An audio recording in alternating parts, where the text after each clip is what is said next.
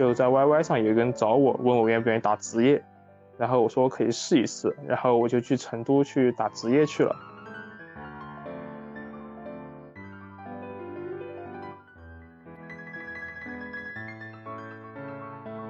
那么以用你的专业程度去打动他，你让他明白，OK，我是一个垃圾的二本学校，但是我的专业程度一定不垃圾，我是这群沙子中闪亮发光的那一个。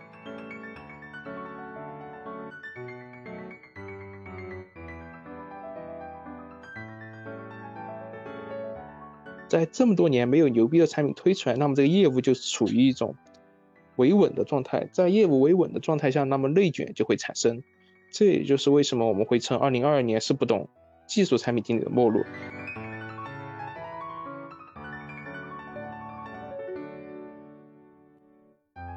各位听众朋友们，大家好，这里是今日谈，我是阿树。我们本期请到了在去年秋招进入腾讯做产品经理的前辈 Ryan，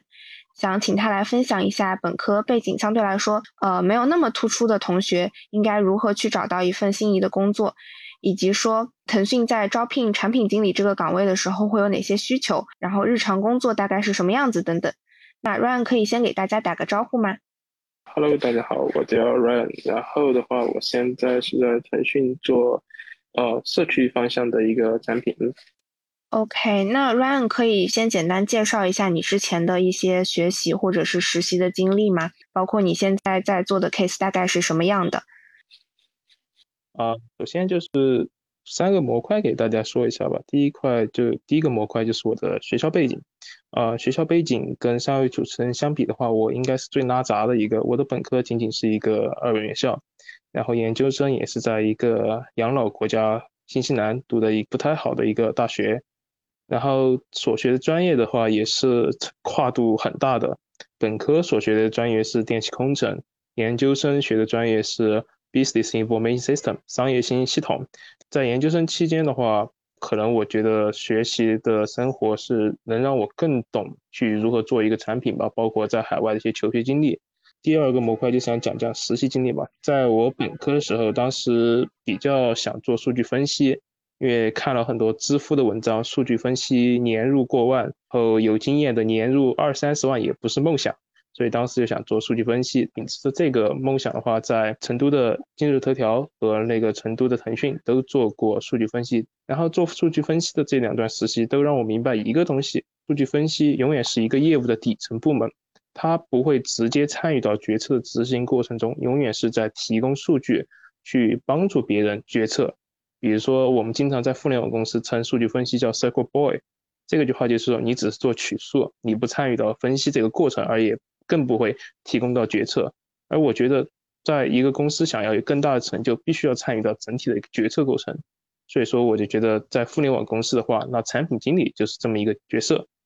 那么在研究生期间的话，在海外分别做了嗯两段吧，可能跟产品经理更相关的一个东西。第一段的话是在一个教育公司，主要是做一些线上网站的一个构建，在线招聘网站，做的是一个移动端的一个网页。规划还有它的一个前后端的一个实施，这就是整体的一个实习经历。哦，所以你在新西兰也做过产品经理，呃，那你觉得在国内和在新西兰做产品经理体验上有什么不同呢？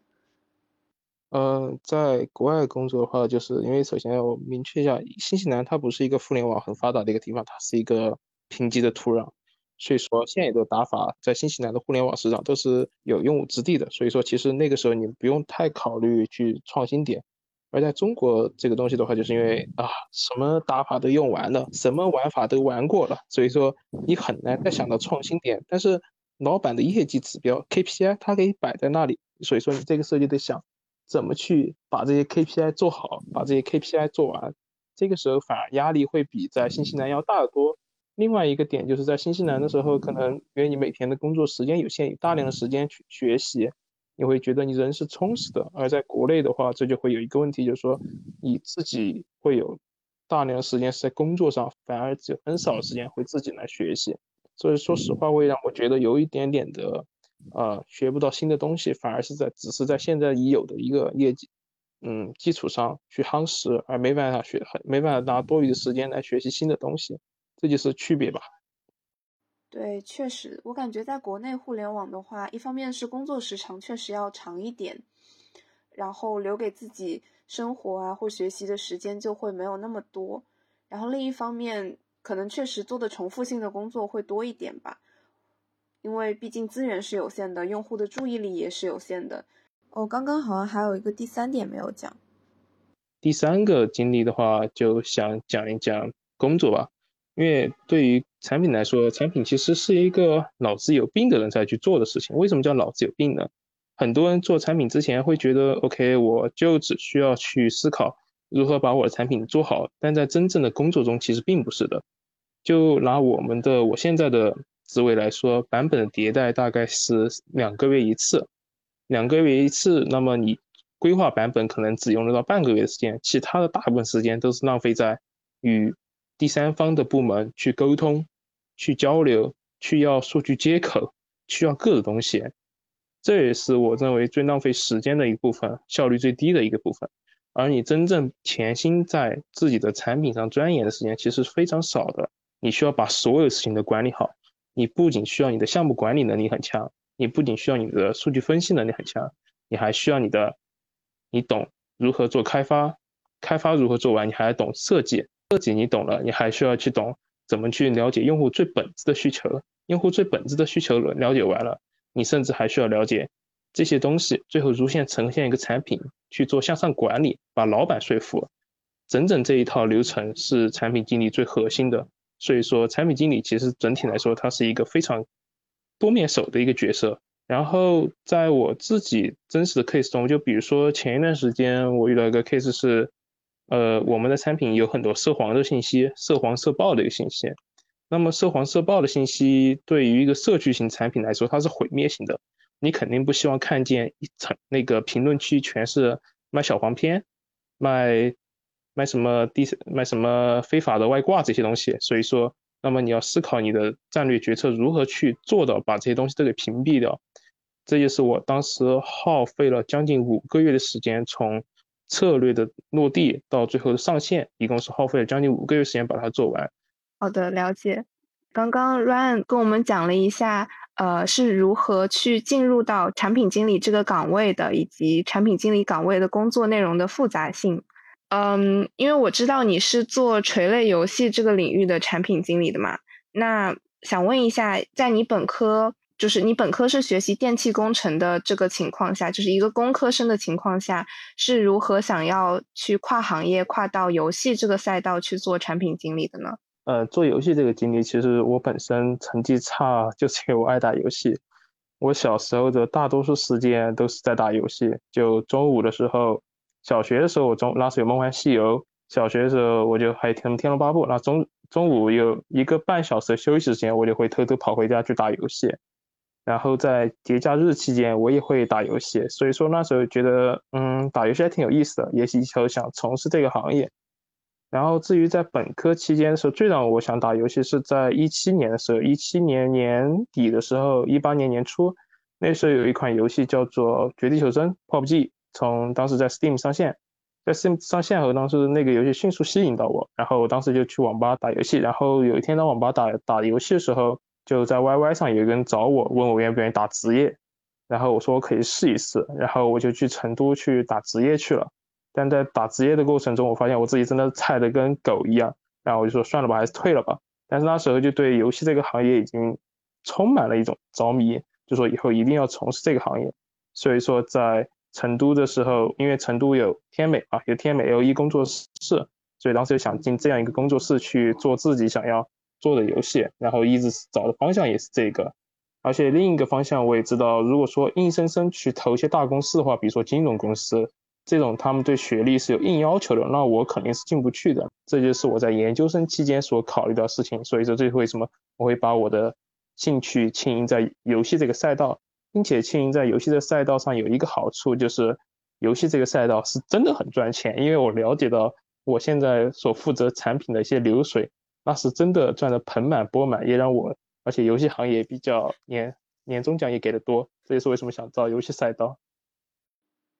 呃，你刚刚说你有去打过一段时间的职业，这个让我还挺震惊的。而且我有点好奇，打职业是一个怎么样的体验，以及说对之后的择业或就业有什么帮助吗？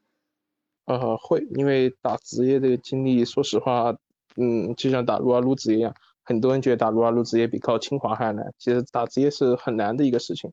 因为打职业的话，可能一天需要坐在同一个位置上打十二个小时，甚至十四个小时之久。在这时候，你每天都在打游戏、打游戏、打游戏，重复一件事情，死了又来，来了又死，这是很重复的一个事情，很枯燥、很无聊。那么在这段时间中，你可以锻炼极强的一个抗压能力，因为你一旦打得不好的话，你知道你的队友可能会直接喷你，你的教练也会直接喷你。那么这个时候，你需要锻炼一个很强大的一个抗压能力。然后第二个是打游戏，可能。很多是需要在保持一个长期的压力状态下，你需要对到场上的每一个局势，需要保持一个高度的敏感，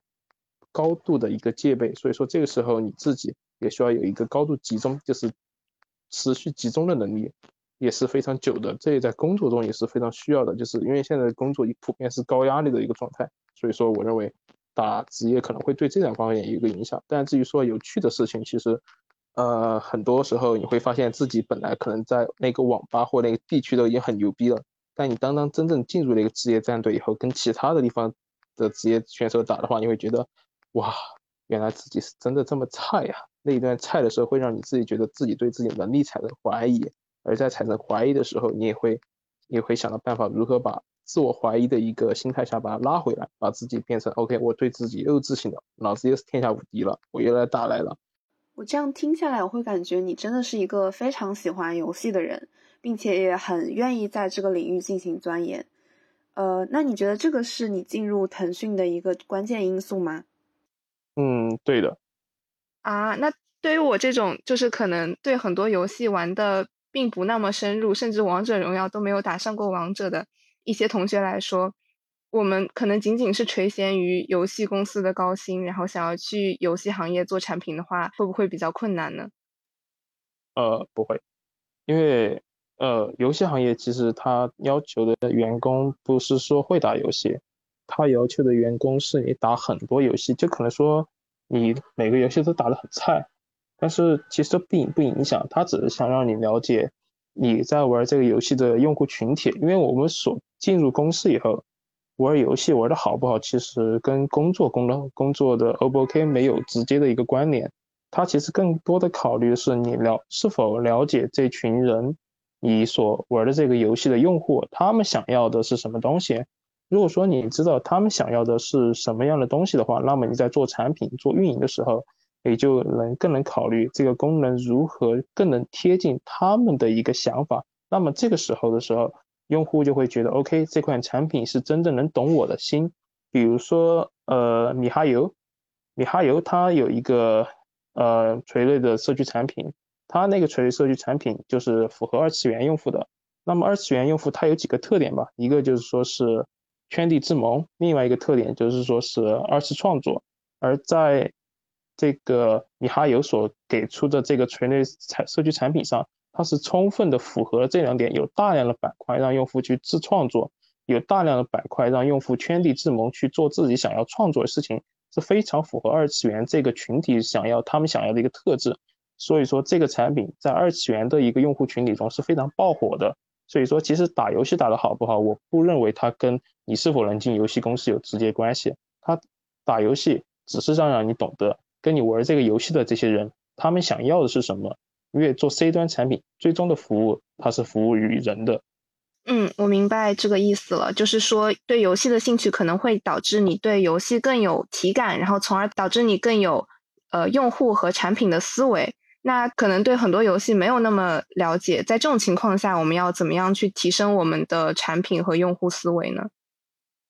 其实提升用户思维的话，我个人的意见就说是。你可以轻盈在互联网的世界中，然后去看一看这个用户他们是想要什么的，多去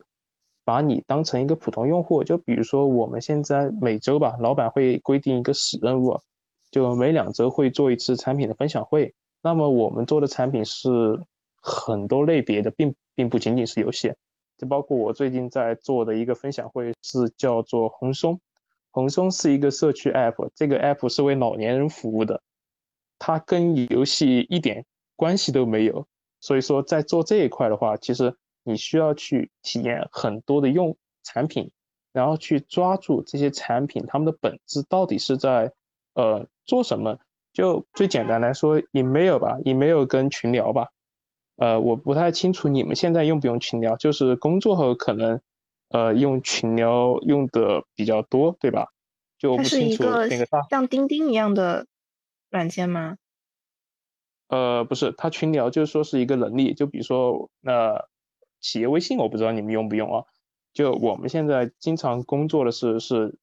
随时就有人把你拉到群聊里面啊，然后明白了，你们都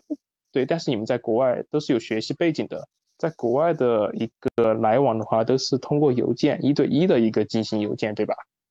嗯，然后这是中中外的两个区别，但是这两个其实我们可以想深一点点。那么通过这两点去如何理解一个用户了？那么对于一个用户来说，群聊仅仅是把一群人拉到一个群里，但是你这个人可能并没有直接参与到这个事里，你可能是半路被拉进来的。那么群聊被拉进以后，你就会花费大量的时间去把整他们聊了什么去阅读下来。在你不知道不知道背景，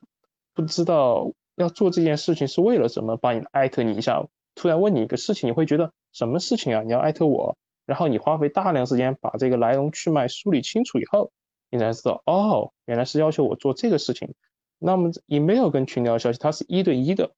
一对一的消息就说是。你可以用 email，它会发出很多一个消息，那么它是你可以看到前面的邮件是怎么回复的，是精准的一对一，而不需要你自己去梳理脉络，你能通过前面一对一的一个精准的回复去了解这件事情的来龙去脉，而不用像群聊一样，你要自己去组组织逻辑。这也是为什么我们职场非常吐槽群聊这个东西，因为这个东西并没有把工作效率给提升了。那么把这两个东西放在一个用户群体上面的话，email 的话，它其实更适合职场人士，而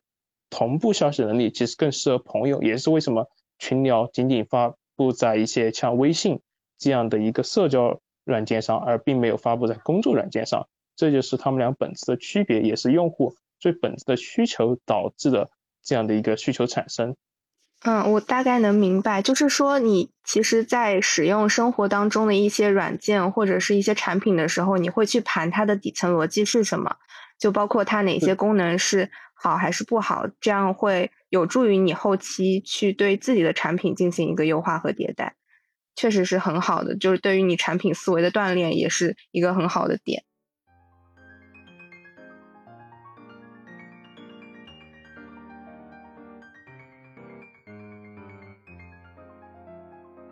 那我们先呃重新回到一开始的起点，就是我想问你一下，对于自己的定位啊，你一开始的目标公司就是腾讯嘛？当时是怎么样给自己去做这个求职上的定位的呢？其实最开始的时候目标的话啊，其实我定的很杂，就互联网公司定过腾讯，然后外企的话定过像 IBM、ShoreWorks 这样的公司。然后其实这东西其实它并没有说我的定位吧，其实我更多的考虑是我的一个方向。我自己觉得可能人生的第一段工作经历需要找一个大公司，那么中国大公司屈指可数吧，除开阿里巴巴就是腾讯，就只这两家。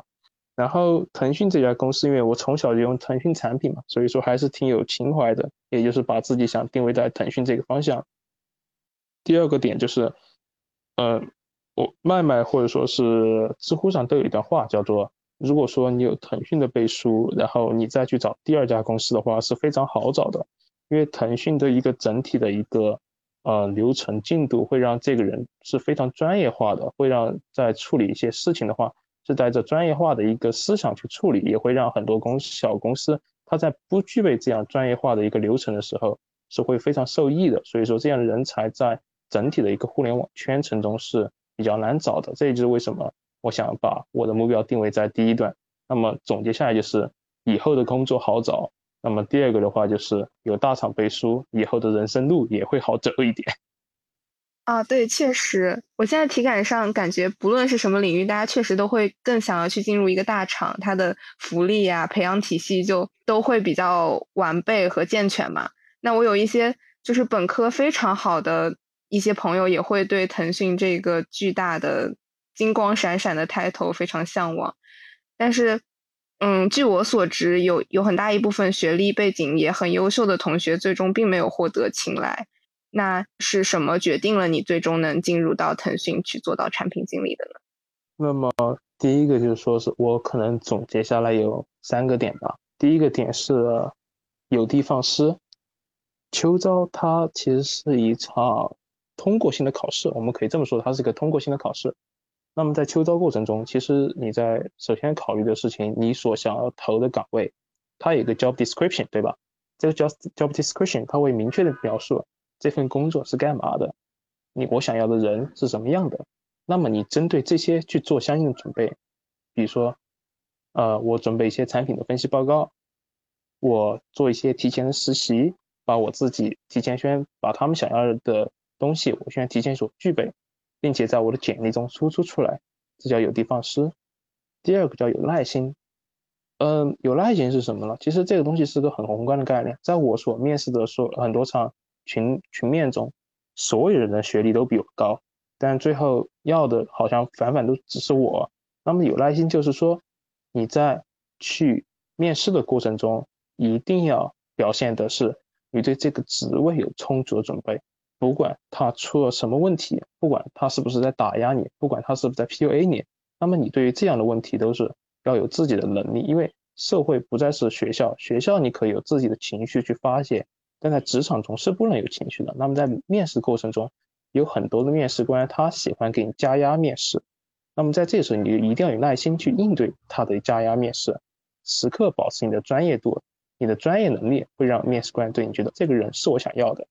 第三个点，因为秋招你所投的岗位是非常多的，那么他所有的岗位，其实你在拿到面试的邀请到你准备面试，往往不到二十四小时。那么在这二十四小时内，你要准备好所有的的面试材料。那么这就要求你的学习能力是很强的。就包括我在面腾讯的过程，它是一个七天吧，七天面完，七天面完大概就是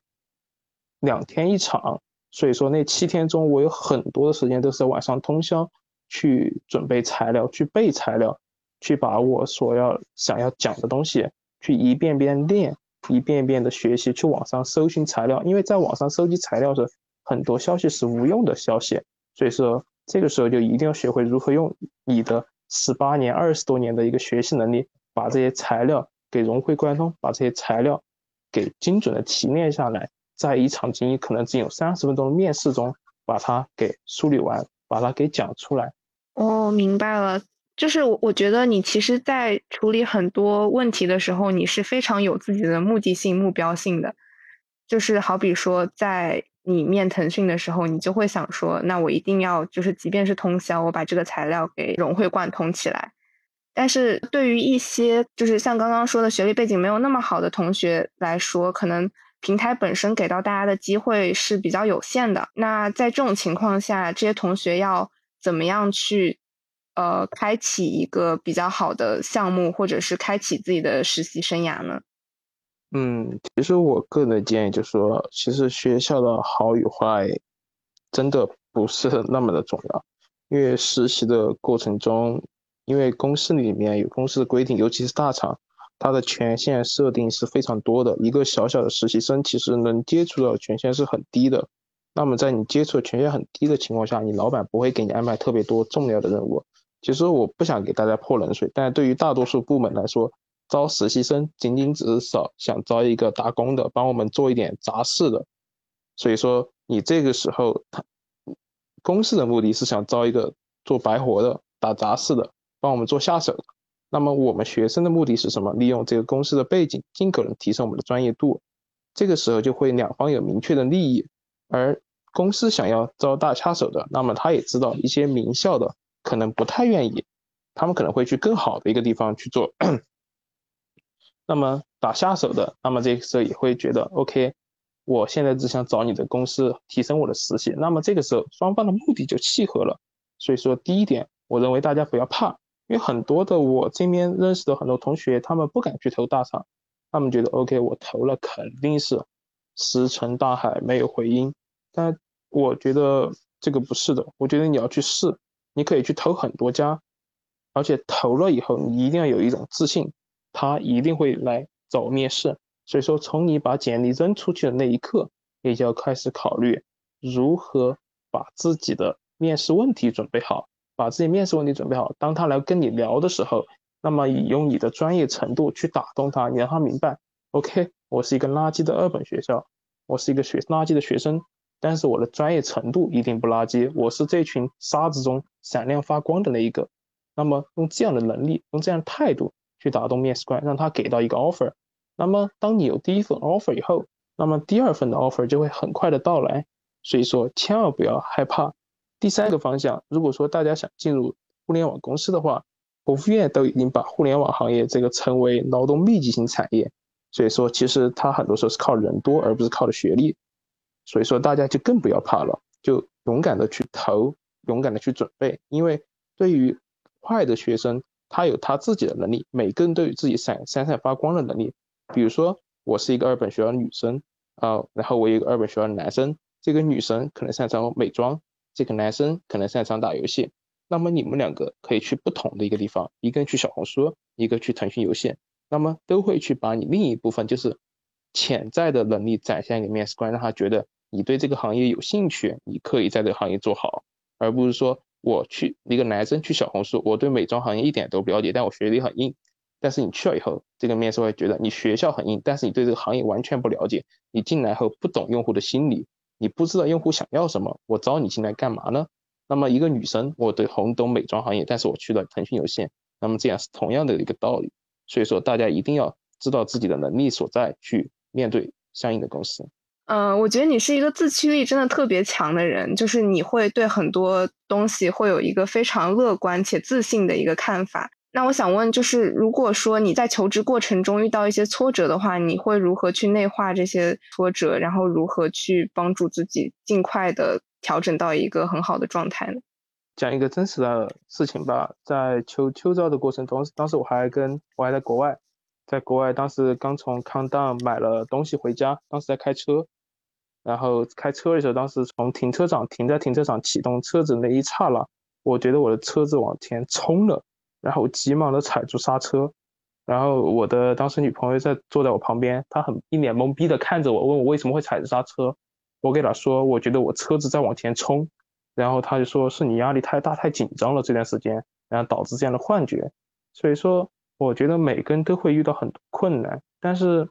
困难是困难，压力是压力，我觉得不用太去刻意的想它。比如说，男生你可以去打打球，或者说是去游游泳，把这些压力释放掉。女孩子，呃，因为我不是女孩子，所以说我也不知道女孩子该干嘛，可能化化妆吧，我我不太清楚了。我觉得大家还是不要太去想太多压力，因为就是当你回头来看这段时间，当你去进入这个公司，回头来看当初的自己，你会觉得自己当时也是傻逼，干嘛呀？要要搞这么紧张？说不定你进到这家公司，发现这公司妈拉杂，是个垃圾，然后你就还觉得当时就自己很紧张，所以说完全不要去太多的焦虑，开开心心的，不要去焦虑，尽可能把自己的注意力转移掉。而且生活中一定会有很多的困难，因为我现在就觉得我当初的所有这些困难，在现在看来都是搞笑的。听你这么讲完，感觉整个人都升华了，就是感觉你是一个能量很足的人，你的。一些能量也会感染身边的一些人，这个样子。其实我还想问一下，刚刚你有提到进入职场之后，可能嗯很多工作都是偏打杂这个样子的。那想问一下你，就是一般会如何去复盘实习中的这些打杂的经历呢？怎么样让这些打杂的经历也在自己的简历上，或者说在面试中发光发彩呢？OK。那么就是一段经历，其实中文是一个博大精深的一个东西，因为中文的简历就需要突出两个点：负责了什么项目，你做了什么事，你有什么数据可以去体现。那么，比如说，呃，我只是在 A 项目做了数据分析，那么你在简历里面就可以写我在 A 项目承担了数据分析的责任，我通过我的数据分析驱动了业务增长百分之多少多少，而不仅仅是说我做了数据分析这样的一个简单的话语，就尽可能把这段描述描述尽可能扩充，通过我负责什么，我做了什么，最后达成的成绩是什么。因为对于面试官，其实 面试官也知道你一个实习生，你能做到什么？你又不是王思聪，可以一来就来统领整个万达集团。所以说，你仅仅只是一个小实习生，你很多时候你做的东西都是很浅薄的。那么你只要能知道自己做了什么，能输出了什么东西，最后的成绩是怎么样？只要成绩从百分之零提升到百分之五，那么你已经做的非常好了。所以说，这个就是我写简历的一个秘诀。第二个点就是说，写简历一定要跟所招的那个人，他那个工作的岗位是完全契合的。就比如说腾讯可能，呃，这个产品经理希望你会 Excel，会画出软件，然后那么你在你的简历中就一定要突出这一点，我跟这个岗位所要要求的一些东西是完美的 match 的。OK OK，对，因为。嗯，我自己去年也做了一些实习，然后总体的感悟就是，大部分工作可能确实实习生都是一个打杂的状态，所以说这个也是我自己比较想问的。那我们之前在做前一次采访的时候，当时的嘉宾有聊到说，他几乎每次在求职或者说面试之前都会准备近一万字的可能问到的问题的回答。那你在去年准备秋招的时候，会有什么就是自己比较独特的一些方法论吗？呃，第一个点就说是还是准备材料吧。就像前一个嘉宾说会准备一万字，但是我觉得一万字远远不够。对于我来说，我希望把他我能想他能想到的我能想到的问题，就是我要预判他的预判。这样一个很简单的话，我要把他想要问的问题全盘的给复制下来。他想要问什么问题呢？做一个面试官来说，无非就是三个点：你叫谁，你的学习背景，你的实习经历。那么前两个都是固定的答案，那么后后一个是什么呢？后一个就是不定的答案。后一个那个答案就是我通过你的实习经历去挖每一个点。当时我就跟我女朋友做了一个事情，就是我把我每一个点，这个数据是怎么计算的，这个东西是怎么做出来的，每个小点都写一个长篇大论。来告诉我自己，我自己做了什么东西，把每个点都复制出来。比如说，我当时有一个数据是说拉新客嘛，那我怎么拉的这个新客？这个新客最后转化为我们的注册用户又是多少？那么拉新客的成本又是多少？最后这个 ROI 是怎么计算出来的？是那个公式是怎么样的？把这每个点都写得非常清楚，来应对他的一个问题。所以说，我认为在这段时间，我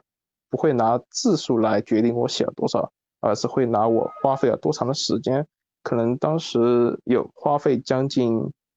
半个月时间写了四四万只、五万只左右吧，去准备腾讯一家公司。我我能问一下，你一般会分哪些区块来写这个东西吗？就写这个复盘。呃，第一个点就是说是你自己做什么，那么第二个点就是你的数据是怎么样的。因为互联网公司都所有互联网公司都是一个结果导向性，要明确你做这个东西是为了什么，你最后的数据是否是达成了这样的目的，达成的时候这是有个判断条件，第一个判断条件是达成的很好，那么我这是有一个箭头，我会向上走我如何再去迭代我的效果，如果达成的不是那么好，比如说从零提升到百分之二，那么我写我为什么只提升了这么点，我还有什么其他的方法可以做更好的迭代。那么如果说没有做到的话，那就更简单了。我下一次怎么做到？去做到整套的一个迭代。我以后的迭代方法是什么？这个经我失败经验，我失败的原因是在哪里？把这些原因都找出来，是外界的原因还是我自己的原因？把原因梳理清楚，再去针对每个原因去找到我应该怎么做，我应该怎么去做迭代。这就是我的一个整体的一个复盘。在求职这一块的内容，我最后再问你一个问题吧。就是你觉得在，呃，游戏的这个领域，就是如果想要去求职做产品经理的话，会有什么坑需要去规避的吗？呃，就尽量说是，如果说想做游戏方面产品经理的话，第一个点还是说，呃，热爱游戏吧，还是要说热爱游戏，因为热爱游戏不是说你喜欢打王者荣耀就热爱游戏，不是说喜欢打。和平精英就热爱，这不叫热爱游戏，这叫热爱某一款游戏。热爱游戏是说，不论是恐怖类游戏、赛车类游戏、射击类游戏、RPG 类游戏，你都喜欢打，这才叫真正的热爱游戏。你要追求的是广度，而不是深度。然后第二个点，你就说是尽可能了解这个公司招的职位是针对于哪一款游戏的。比如说我呃我去投王者荣耀，那么王者荣耀是个 mobile 类的游戏，那么我就把 mobile 类的游戏所有的竞品全部都玩一遍，我告诉我自己。这些游戏有什么特点？这些游戏，呃，跟王者荣耀比有哪些可以值得王者荣耀借鉴的点？我都把这些东西梳理出来，通过竞品的一个分析，去让我自己知道，OK，我适合玩这个游戏。所以说，总结起来就是，该广的时候就要广，该深度的时候就要深度。自己如何去判断这个时候是要去追求广度，还是追求深度？这个很多时候是看自己的一个想法。就我跟很多同学都聊过这个问题，他们给到我的想法就是说，我很难去把握这个平衡度，因为一旦追求了广度，就很难追求深度，因为人的时间精力有限，所以说追求平衡点也是一个人能力的体现。嗯，确实，尤其是做产品经理的话，可能你要负责的游戏也并不一定是自己最喜欢的那个领域，可能也要去做一些自己不喜欢的游戏这样子。哎，那我想问一下，你这样下班之后还会继续想要去打游戏吗？肯定不会的，我已经很久很久不在下班打游戏了，打打的我想吐了。我是不是打的就觉得像在加班？是的，我很少在现在很少在家里面打游戏。我觉得，当自己一份兴趣成为工作以后，就不会再想成为把它当成一个兴趣了，就它纯粹是一个工作这样的问题。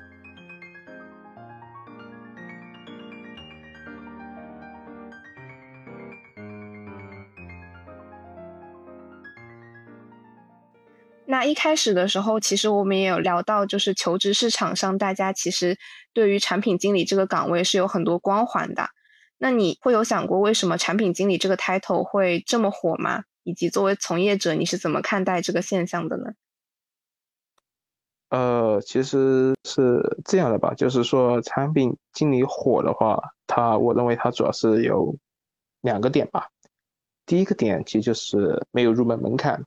互联网。这个公司其实整体来说，它有三个岗位，一个叫做开发，一个叫产品，另外一个叫运营。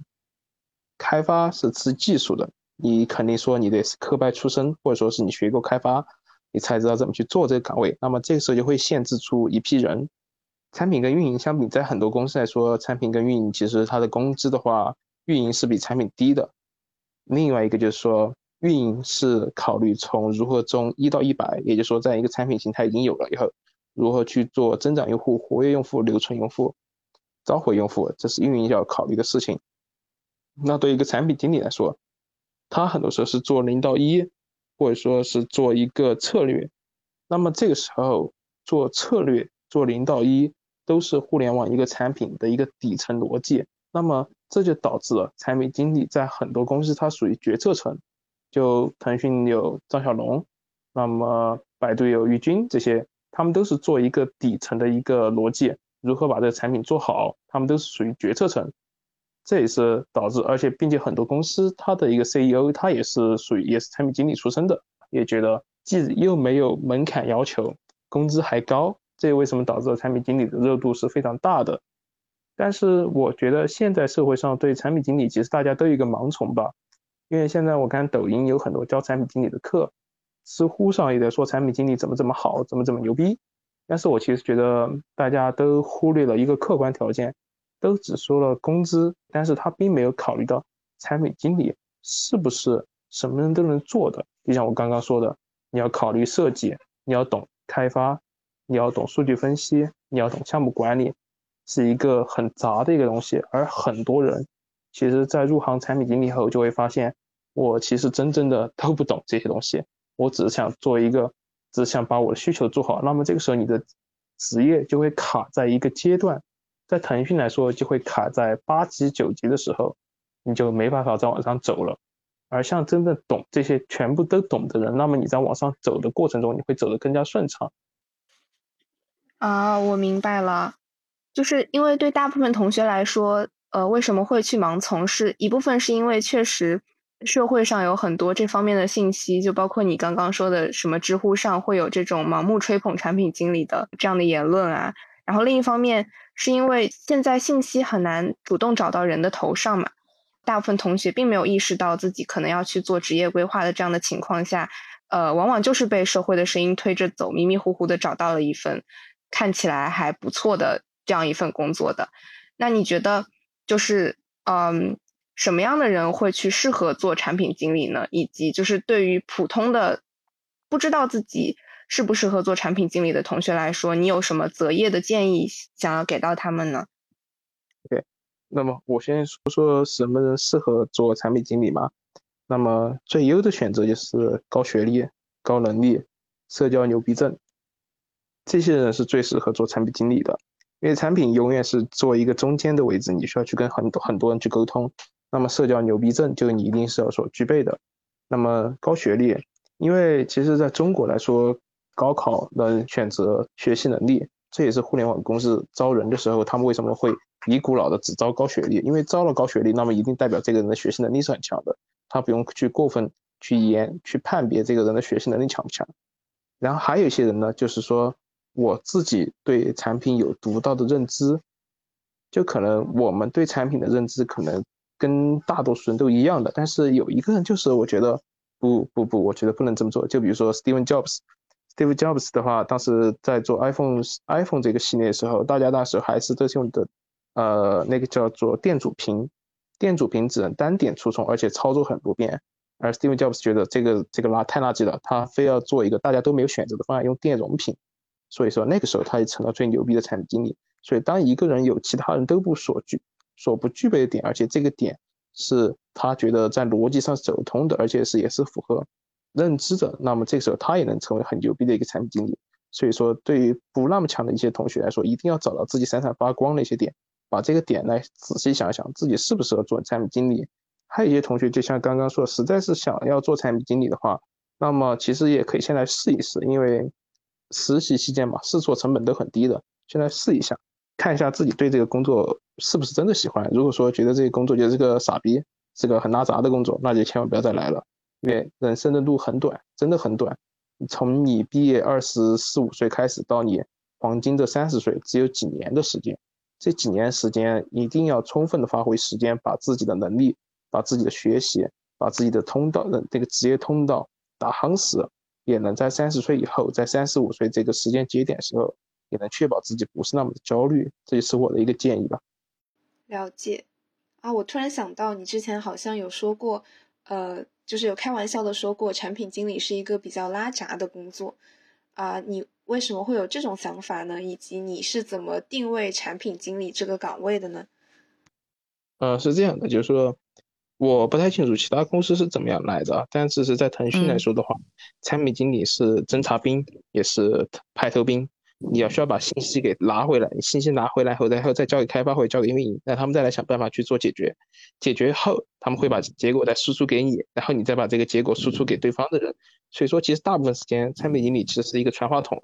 这也是为什么我觉得产品经理是浪费很多时间在这种无效的沟通上，因为其实很多时候，包括开发的一些东西，其实我不太懂，他们两个去沟通可能更快一点，但是开发的 KPI 不在这里。而他们就会把这个东西告诉你，然后你再去沟通。因为很多时候你不懂这个技术底层的东西是什么，你不知道会不会延伸出其他新的技术，那么你只能一遍一遍的去问，一遍一遍再回答，一遍遍去问，一遍遍再回答。那么这样就会浪费大量的一个时间。啊，你这个让我想到之前有听过一种说法，就是说十年之后可能就不存在产品经理了。那你是怎么看待这种论调的呢？呃，其实我们内部有个讨论，叫做“二零二二年是不懂技术产品经理的末路”，这是我们内部的一个讨论。呃，为什么叫二零二二年是不懂技术产品的经理的末路了？因为在以后，其实以前的时间，就是互联网现在这个行业是一个趋于饱和的一个行业，就是你会发现，为什么我们时常谈内卷？内卷的产生的根本原因，其实一方面是人多。另一方面是这个行业已经不具备了创新性，已经不具备了高增长性。你看一下，从微信、王者荣耀这样牛逼的产品推出来，已经很多年没有再很牛逼的产品推出来了。在这么多年没有牛逼的产品推出来，那么这个业务就处于一种维稳的状态。在业务维稳的状态下，那么内卷就会产生。这也就是为什么我们会称2022年是不懂技术产品经理的末路。因为今年不知道大家有没有印象，就是听到很多新的关键词，云计算、元宇宙这些东西都不再是以前那些不懂技术的产品经理所能解决的问题了。在以后的社会中，我们一直坚信的一点。在以后的社会中，这些新生的概念需要产品经理去懂得这方面的技术，也会像现在有什么云计算产品经理、数云数据产品经理这样的一些新的一些 title，而我们这些不懂技术的产品经理，那么这个时候就需要，要么你去跟上这个潮流，去学习这些新的东西，要么你就真的只能选择换行去做下一份工作。这也就是我认为产品经理日后的路。一定会趋于专业化。嗯，那像你之前说的 coding 也好，或者设计也好，你觉得，呃，作为一个产品经理，他需要达到一个什么样的水准，或者说学到一个什么样的程度才算是 OK 呢？呃，如果说低中高的话，我认为学到中级吧，因为高级的话就是你能打代码也能做设计。如果我这些都会的话，我就去出去创业去了，我还在这干嘛呢？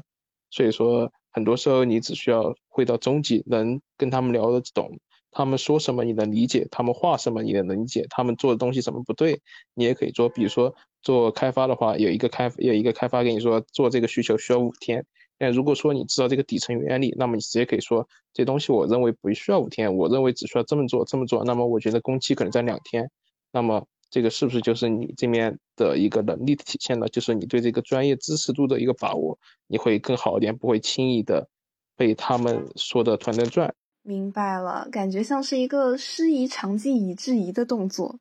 那想问一下，你平时一般是通过什么样的方式，或者是呃什么渠道来提升自己这方面的技术或能力的呢？然后，其实我是一个弟弟，我每天会叫很多人哥。各种哥，各种叫，我觉得我就是个弟弟。但是叫他们弟弟、叫他们哥的原因，就是我真的不懂他们的很多技术。因为我觉得他们在跟我聊技术，就相当于一个古代在跟你用文言文，跟一个现代人用一个白话文的现代人在聊天。我很多时候听不懂，那他解释给我听以后，有时候确实还是不太懂。但是也不想浪费他们大量的时间，我就会去 Google 一下，看一下这个东西到底是怎么来的。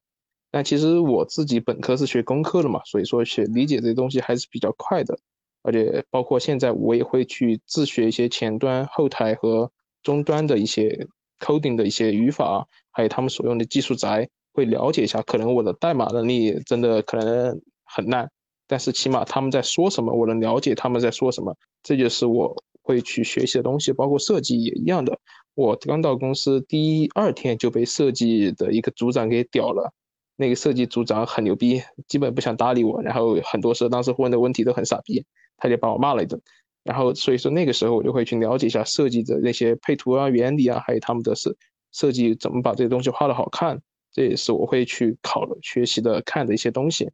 对，这也是你可能业余时间如果说不懂的话，可能还是要多去学习，因为在职场上来说不会有人去将就你这点，因为对内部来说你不懂，他们还可以好好给你讲，但是对外部来说，如果说你不懂这些，那么你就是不专业。OK，那我方便问一下你之后的一些职业规划吗？你你会想继续来做产品经理，或者是换到其他的赛道做非游戏行业的产品经理？呃，其实我对我自己的计划来说的话是，首先还是想看一下自己在腾讯。呃，能干久多久吧？然后自己也想从事一下其他方向的产品经理，因为对于我来说，做社区的产品经理来说，它不是一个高增长型的业务。社区的产品经理其实更多时候是维稳的。我们做锤的游戏社区，主要是帮助整个游戏拖住大盘，让游戏的大盘不崩掉，让游戏的活跃可以持续的增长。这就是做社区产品、垂直类社区产品的一个特点。那么在这个设点的话，你就是有时候不会做用户增长这方面的，所以说以后我更想的是做一做跟用户增长有关的一些产品经理，然后包括在日后如果说有机会我能接触到元宇宙的话，那么我可能也会去做元宇宙，因为这个东西是一个很潮流的一个概念，我也觉得这是很有趣的，就是把所有人投放在一个 3D 空间里面，让大家在 3D 空间去做相互的一个接触，这也可以让世界不同。让地球村不再是一个概念，而是真正的成为一个现实可以触摸到的一个点。那差不多，其实我的问题就是这样。然后最后想问一下，呃，为什么你的表达能力会这么好呀？我感觉经常就是我问出一个问题，话音刚落，你就说我有三个点，直接就卯出来了。想问你是怎么锻炼的？对，这个其实跟我在本科期间做摄影师有关系吧。因为在本科的时候我做摄影嘛，玩摄影的话有一个特点就是你会约很多女孩子出去拍照。当然，很多女孩子并非专业的模特，她其实并不知道如何去摆一个合适的 pose。所以说我尽可能用言语让他们去懂得如何去摆好自己的一个位置。所以在那个时候也会有自己的锻炼。那我理解起来就是说，你在做摄影师的时候，通过跟这些妹子的沟通，你自己的沟通能力，包括去表达一个准确的诉求的能力是有所提升的。啊，那我觉得平时大家在生活中也可以去有意无意锻炼一下自己的沟通能力，因为真的在职场里，这个是一个非常重要的技能。那本期今日谈到这里就结束啦，再次感谢 Ryan 跟我们分享了这么多干货，我自己听下来是觉得挺多收获的，不知道大家是不是跟我一样的感受？嗯，那我们下期再见，拜拜。